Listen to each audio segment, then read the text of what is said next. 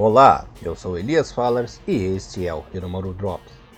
O Japão tem compromisso importante no próximo dia 17. Enfrenta a seleção canadense como preparação para a Copa do Mundo, o último antes da estreia diante dos alemães. Após 36 anos, o Canadá está de volta em um Mundial. Desde 1986 no México, a equipe não figurava em uma Copa do Mundo. Depois de umas eliminatórias praticamente impecáveis, a equipe vem embalada e empolgada para a competição. Em 18 jogos nas eliminatórias foram apenas duas derrotas e sobrou nos dois grupos qualificatórios.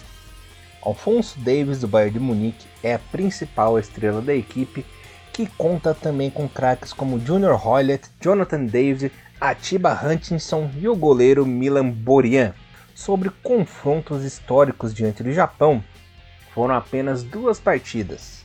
Japão e Canadá, 3 a 0 no dia 31 de maio de 2001 pela Copa das Confederações, e um amistoso lá em 2013 no dia 22 de março com vitória japonesa também por 2 a 1.